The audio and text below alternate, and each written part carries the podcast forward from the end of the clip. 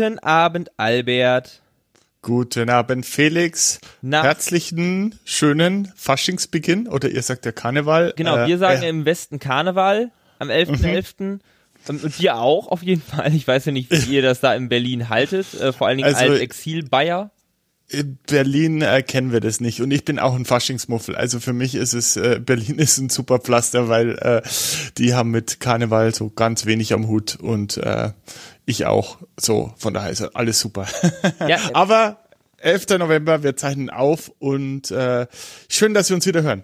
auf jeden Fall, du warst letzte Woche im Urlaub. Äh, da, davor die Woche ähm, hatte ich länger gebraucht, um die Folge zu veröffentlichen, aber jetzt sind wir in alter Stärke zurück. Wir sind erfrischt und es ist einiges passiert und wir wollen heute so durch so ein paar Themen, die uns aufgefallen sind und besonders herausstachen, durchgehen. Vorweg einmal, gerade geht's ja, was Impeachment, ähm, was das Impeachment Inquiry angeht, richtig rund und dem wollen wir nochmal eine eigene Folge widmen, deshalb werden wir da heute gar nicht drauf eingehen. Ansonsten würde ich einfach direkt zu den Polls kommen, zu den Umfragewerten, direkt am Anfang, wie immer. Do, do your pole dancing. Äh, sorry. Und ich habe gar nicht verglichen groß mit denen der letzten Aufnahmen. Was ich aber interessant fand, dass jetzt der Abstand zwischen dem äh, Top-Tier, wie ich es nenne, und dem Second-Tier äh, bei 10 Punkten liegt. Wir haben nämlich ähm, beiden mit 28,3 Punkten sehr weit oben, dann 20,6 bei Warren, 17,6 bei Sanders. Dann kommt lange nichts und dann kommt mit 7 Buttigieg, 4,5 Harris, 2,6 Klobuchar, 2,3 Booker, 2,3 Yang und 1,5 für Tulsi Gabbard. Und diese Dreier-Tier-Einteilung ähm, ist immer noch gegeben. Irgendwie konzentriert sich es gerade trotzdem, finde ich, im Top-Tier, also 10 Punkte Unterschied. So klar war das selten. Der Abstand zwischen Warren und Biden ist äh, gewachsen, wobei Warren jetzt mit ihrem Medicare for All Proposal, das sie veröffentlicht hat, ähm, etwas aufschließen konnte. Ja. Ähm, aber es bleibt spannend. Äh, Der Iowa Ja, Caucus sind noch ja- knapp 100 Tage und äh, bis dahin Ja. kann sich noch einiges tun. Es kann sich noch einiges tun. Ja, also dieser, äh, dieser Plan, das war ja einer ihrer großen Schwachpunkte. Wir haben auch drüber gesprochen bei der äh, Oktoberdebatte. Ähm, und ähm, ja, es waren ja zwölf Leute bei der Oktoberdebatte und es werden ja jetzt die ähm, äh, also die Kriterien, um in der nächsten Debatte teilnehmen zu dürfen, ja immer weiter hochgeschraubt. Es sind aber trotzdem wieder schon wieder zehn Leute qualifiziert äh, für die Novemberdebatte, die nächste Woche am 20. November stattfinden wird. Das, das Schon- sind ja auch wahrscheinlich die, die wir gerade genannt haben, plus Ja, es sind, äh, lass mich gucken, äh, alphabetisch Biden, Booker, Buttigieg, Gabbard, Harris, Klobuchar, Sanders, Steyer, Warren und Yang. Also Genau. haben wir quasi Steyer noch dabei, den hatten wir jetzt hier gerade nicht auf dem Zettel, aber der hat ja wahrscheinlich Mhm. auch die Funds, um jetzt äh, nochmal so einen Blitz zu starten in den ersten ähm, Mhm. Staaten. Da braucht man ja nur irgendwie zwei Umfragen und national braucht man vier Stück. Genau, es gibt äh, es gibt zwei in den ja genau in diesen Primary States. Das sind diese vier. Äh, ich weiß nicht, kriegen wir sie zusammen? Iowa, South Carolina, New Hampshire New Hampshire. und Nevada. Äh, Nevada kann sein. Ähm, muss ich noch mal schauen. Aber okay, also wir haben zumindest drei, drei sicher.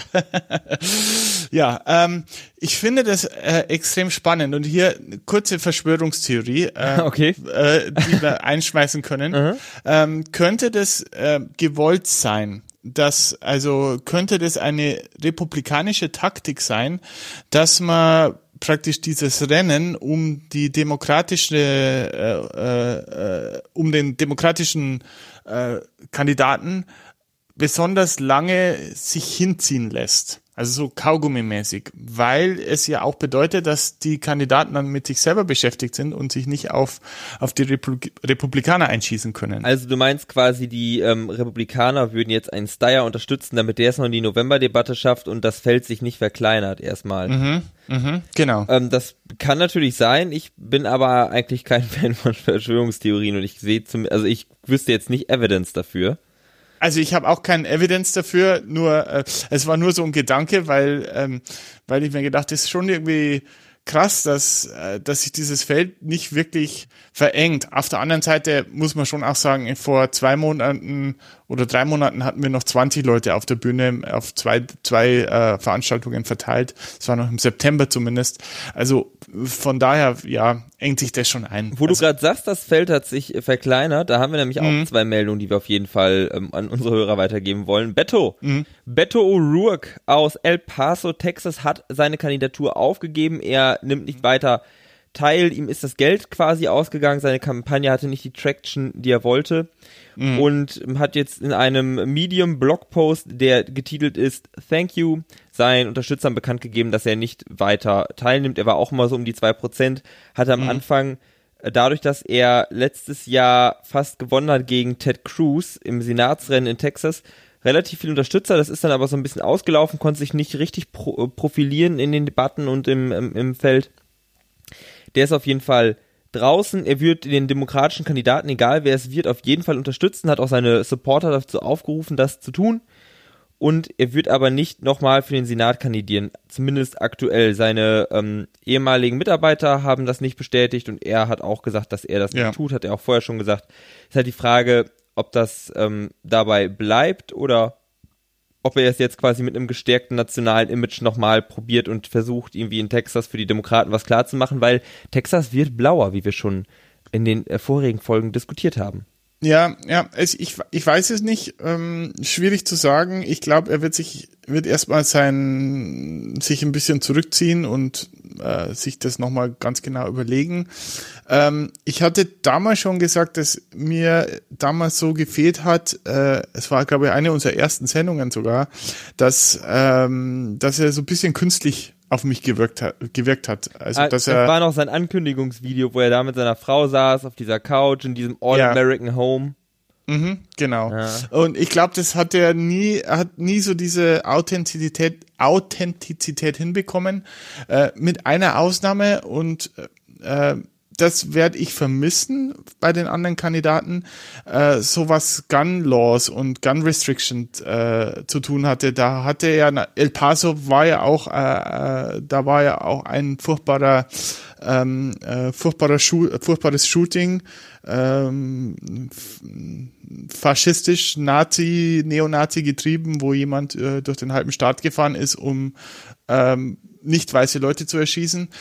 Ähm, und äh, Beto hat ja eine ganz klare Haltung dazu gesagt und hat so so äh, Waffen zurückkaufen, äh, strengere Laws. Also der hat sich da weit aus dem Fenster gelehnt und ich fand es äh, im Gegensatz zu den anderen Kandidaten, die dann doch immer relativ weich sind und und äh, keine klaren Ansagen machen, fand ich das sehr gut bei ihm. Ja, Beto äh, sagte ja, we will, yes, we will go for your RE15s. Äh, mhm. AR-15s, genau. AR-15s in diesem berühmten Ausschnitt.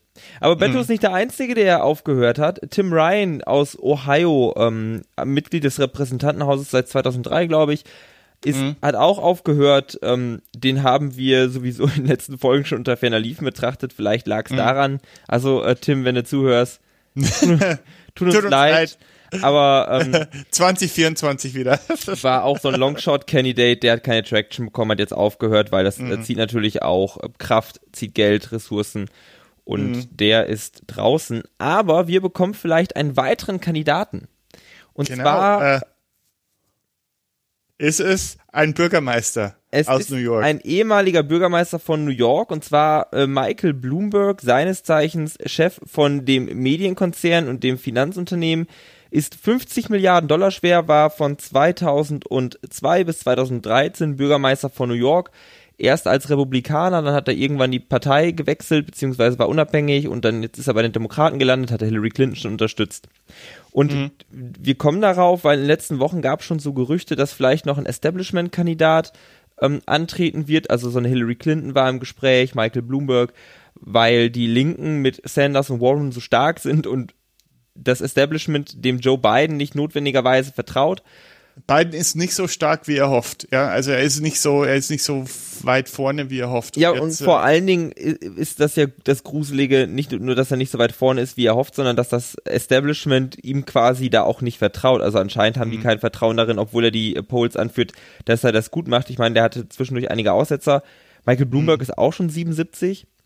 Und hm. jetzt kamen auch Medienberichte raus, wonach er sich getroffen haben soll mit Jeff Bezos, der ihm sagte, bitte Michael, ähm, tritt doch mal an. Vielleicht mhm. hat, haben beide auch einfach nur Angst vor der Wealth Tax für Milliardäre. Ähm, das ist natürlich ein so ganz von Milliardär zu Milliardär. Ja, genau, das, das ist natürlich ein ganz starker Kontrast ähm, zu Warren und Sanders, die ja beide ähm, mhm. an diese Vermögen ran wollen mit Vermögensteuern.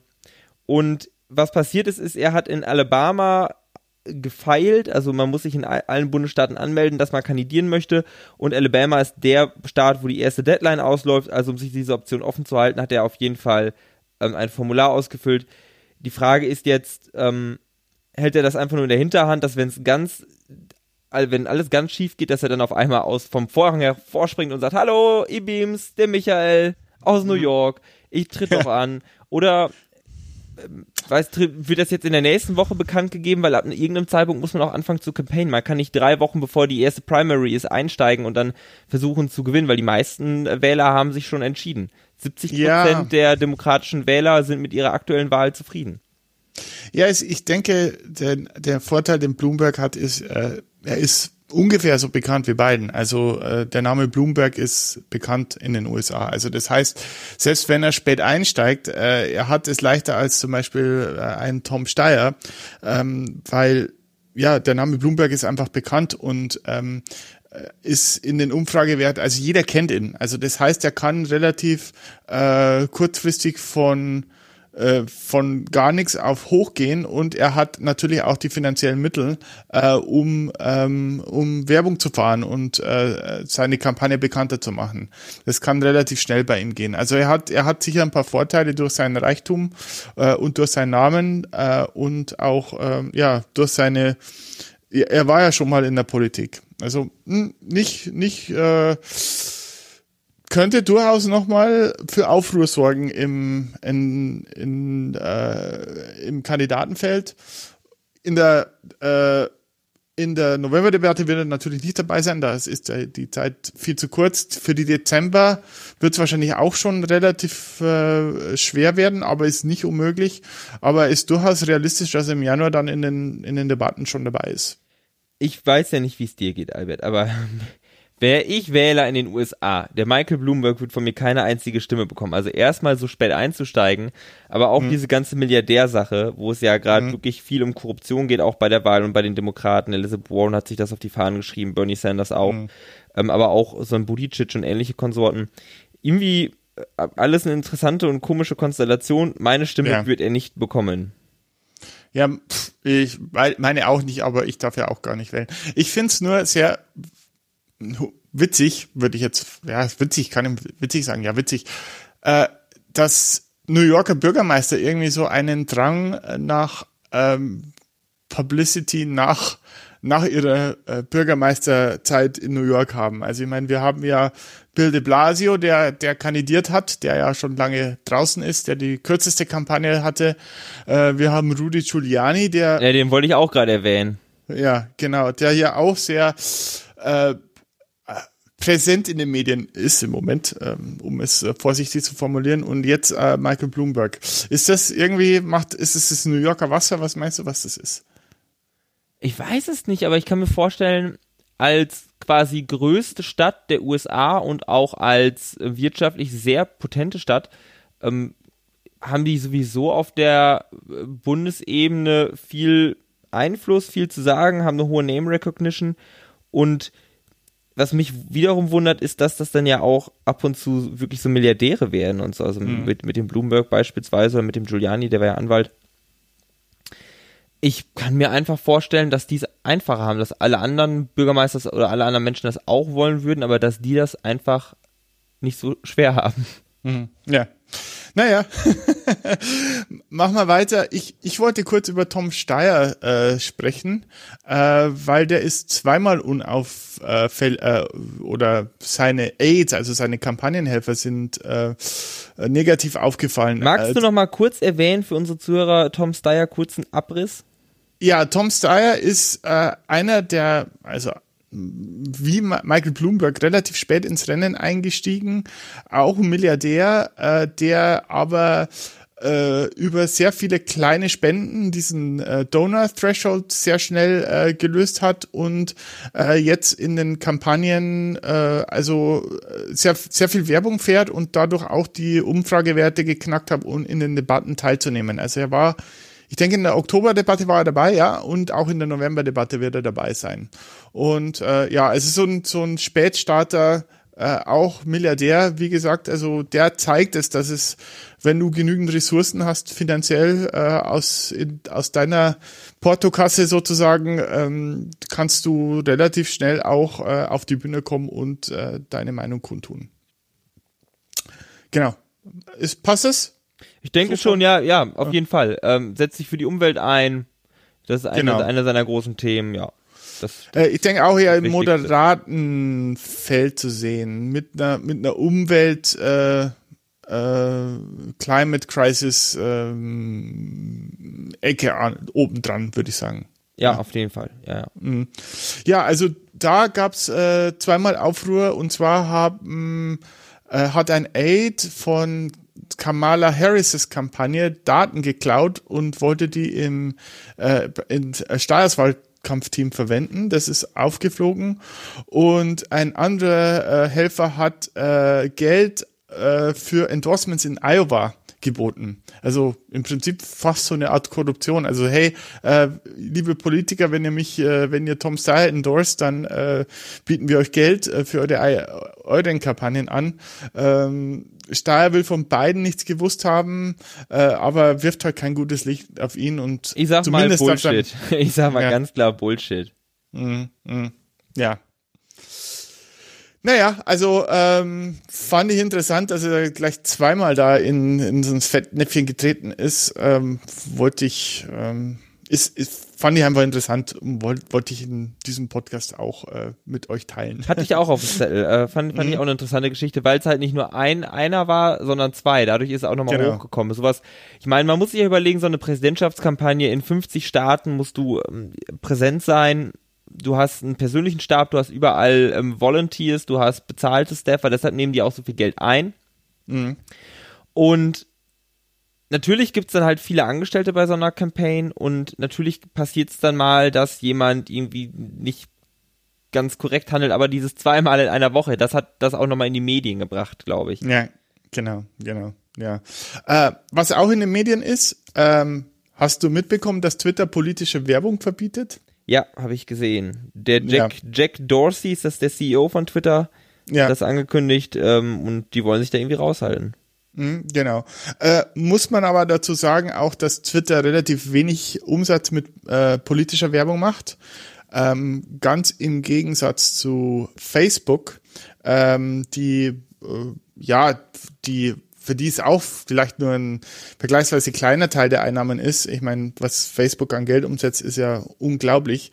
Ähm, es gibt da einen schönen Ausschnitt mit äh, Alexandra Ocasio-Cortez, äh, unsere AOC, äh, die den Mark Zuckerberg grill, äh, grillt, äh, wie äh, quasi Facebook damit umgeht, wenn ähm, Lügen, irreführende Werbung äh, verbreitet wird äh, und äh, ich äh, pack da den Link in die Show Notes, weil das wirklich äh, schön zu sehen ist. Wahrscheinlich habt ihr es eh schon gesehen in den sozialen Medien. Das ist relativ viral gegangen, aber ähm, äh, fand ich ganz gut. Und äh, Facebook macht natürlich weiterhin noch Werbung.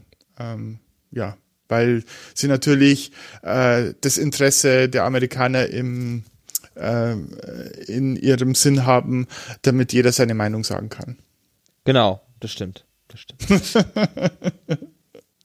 Wir haben noch Wahlen, die es zu besprechen gibt. Oh ja, Wahlen, Wahlen, Wahlen. Ähm. Es gab Wahlen in drei Bundesstaaten. Mhm. Äh, in Virginia haben die Demokraten, die sowieso schon Governor stellen, das, den State Senate gewonnen und das State House. Also Virginia hat genau wie die USA as a whole ein Senat und ein Haus. Ähm, da haben die Demokraten gewonnen und kontrollieren jetzt den kompletten Bundesstaat. Alle drei Branches of Government. Das war mhm. vorher nicht so. Ich glaube, da gab es auch einen Gerrymandering-Lawsuit, der das überhaupt möglich gemacht hat erst, obwohl mhm. auch äh, das schon abzusehen war. Virginia ist so ein Bundesstaat, der äh, immer blauer wird. Da gibt es so eine Suburbanization, also man hat ähm, die, die, die, die, die Suburbs der großen Städte wählen immer mehr demokratisch. Das war vorher anders. Mhm. Ähm, das gab es äh, zu berichten. Das kann auch ein Marker sein für 2016, wie da die Wahl ausgeht. Ähm, und vor allen Dingen auch ähm, Senat und ähnliches in Zukunft. Mhm. Ähm, Mississippi, da hat die, haben die Demokraten äh, verloren. Da ist der, sind die Republikaner beim Governor an der Macht geblieben. Der aktuelle Governor durfte nicht wieder kandidieren. Die haben nämlich ein Termlimit, dann darf nur zweimal dabei sein. Und jetzt ist der Lieutenant Governor geworden, Tate Reeves, mit 52 Prozent. Mhm. Aber die Demokraten haben gewonnen den Governor Seat in Kentucky, was ein Kentucky. tief, tief, tief roter Staat ist. Trump Country, wie man auch gerne sagt. Donald ja. Trump ist da unfassbar beliebt. Ähm, der Governor hat aber verloren, weil er einfach noch unbeliebter ist, als dass Trump beliebt ist dort. Und auch wirklich mit 5000 Stimmen, also 0,4 Prozent, hatte ähm, der Demokrat nur mehr als der Republikaner und nee, kon genau. also konnte Andy sich damit durchsetzen. Andy, Andy Bashir. Oder Bashir ist der äh, Demokrat, Matt Bevin ist der Republikaner. Und äh, die, das Race ist noch nicht gecallt, also die, der Sieger ist noch nicht offiziell fest. Es gibt einen sogenannten Recanvass gerade. Also das heißt, man äh, schaut jetzt nicht jede einzelne Stimme an, aber man schaut sich so die einzelnen Reporte aus den einzelnen Wahlkreisen an und äh, zählt die nochmal durch und schaut, ob die korrekt sind. Genau wenn es halt sehr äh, eng ist, dann kann man ja, können da mal 5000 Stimmen verloren gehen. Mhm. Aber im Sinne der Dem Demokratie wird das gemacht. Trotzdem scheint es schon sehr sicher zu sein, dass ähm, mhm. die Demokraten dort gewonnen haben.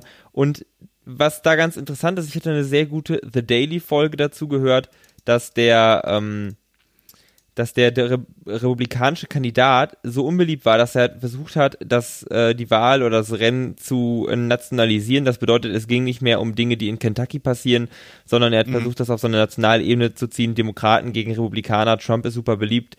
Ähm, Nancy Pelosi und ähnliche sind verhasst. Hat aber alles nichts genützt und ähm, der Bashir hat dort gewonnen. Das war eine große Überraschung der letzten mhm. Wochen und zeigt vielleicht auch so ein bisschen für die Zukunft, wie solche Rennen gewonnen werden können. Auf der republikanischen. Seite, aber auch auf der demokratischen und was passieren wird, nämlich diese Nationalisierung von Rennen aufgrund der Popularität Donald Trumps. Mhm.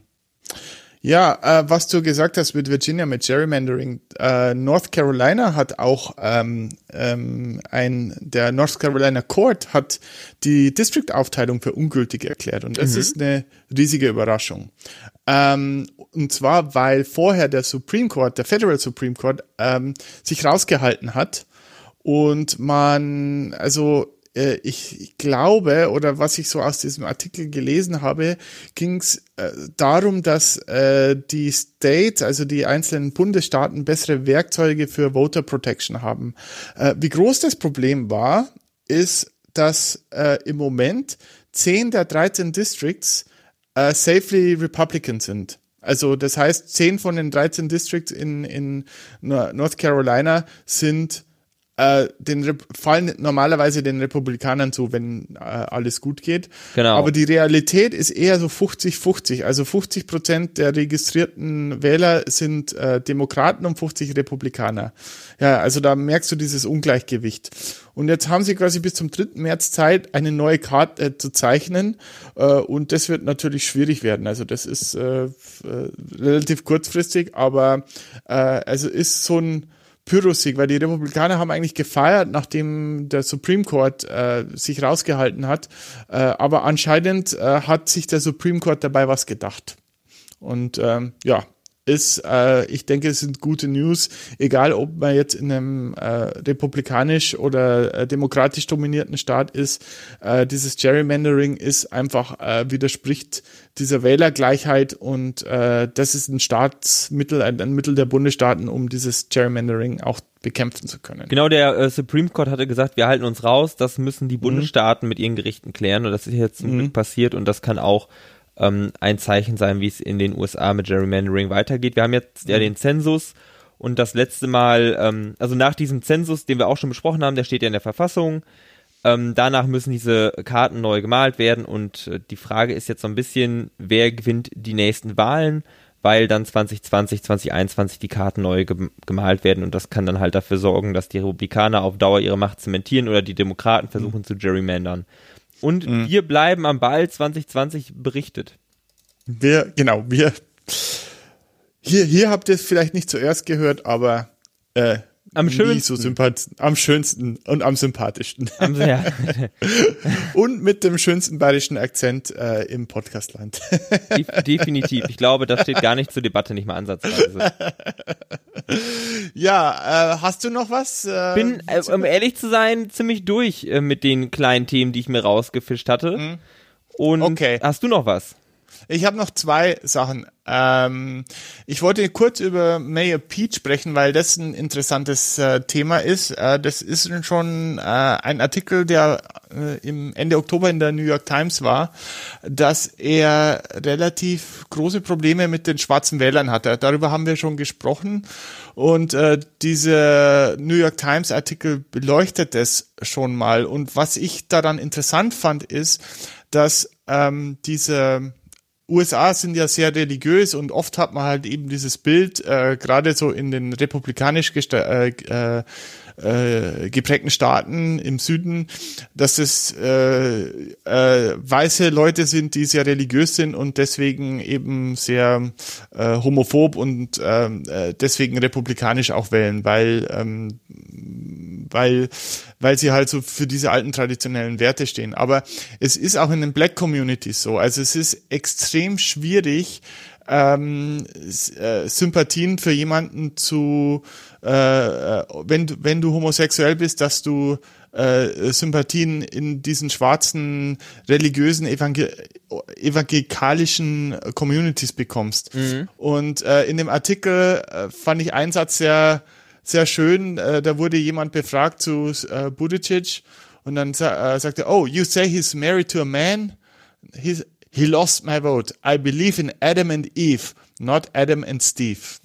Und ähm, ja, fand ich schon, äh, fand ich schon interessant. Also es ist, ähm, also es ist nicht nur ähm, also auch, dass dieser, dieser religiöse Faktor nicht nur in der äh, weißen Community, sondern auch in den äh, in, äh, äh, in anderen Communities ähm, eine Rolle spielt, war mir bis jetzt eigentlich noch nie so bewusst. Äh, Spielt er denn auch rein, dass in South Bend, wo er ja Bürgermeister ist, dieses, ähm, dieses Police-Shooting gegen schwarzen äh, Jugendlichen oder schwarzen Mann gab und wo dann die Aufklärung ja auch irgendwie Politikum wurde auf einmal in den Debatten? ja, ich, ich denke, das Problem ist, äh, dass, äh, also äh, Buttigieg versucht eine äh, Message zu fahren, hey, ich bin auch Teil einer Minority, ja, ähm, zwar ein bisschen anders als ihr, aber äh, wir haben eigentlich, wir sind alle auf einer Seite, aber er findet, glaube ich, diesen Zugang nicht. Es wirkt so ein bisschen unzugänglich und kalt. Also